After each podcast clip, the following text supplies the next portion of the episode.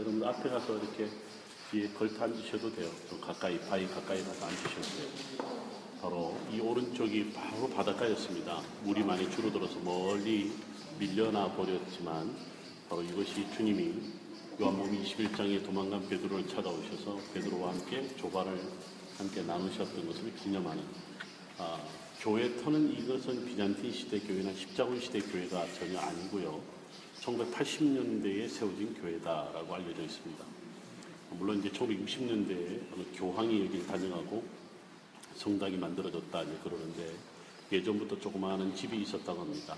그래서 이곳에 많은 사람들이 와서 미사도 드리고 또 순례자들이 기도하고 갔던 그런 곳인데 그런 이후에 여기는 베드로 수위권 베드로 수위권이라고 하는 것은 베드로를 다시 세우셨다 머리로 다시 세우셨다 이것은 카톨릭적인 용어로 말하면 바로 사도권 권세를 다시 되돌려줬다 그런 의미를 갖고 있습니다.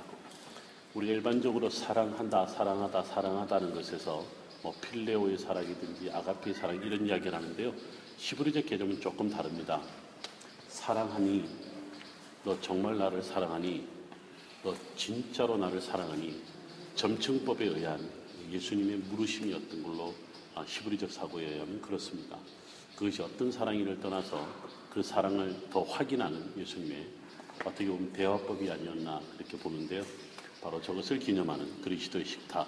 아, 우리 아까 부르셨던 찬양 한번 조용하게 좀 낮춰서 아, 여러분들 찬양과 또 기도.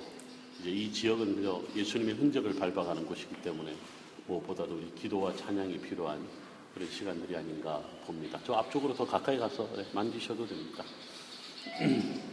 갈릴리 호수가에서 주님은 시몬에게 물으셨네 사랑하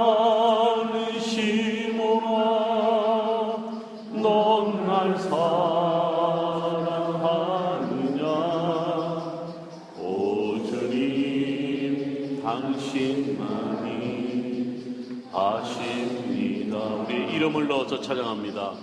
갈릴리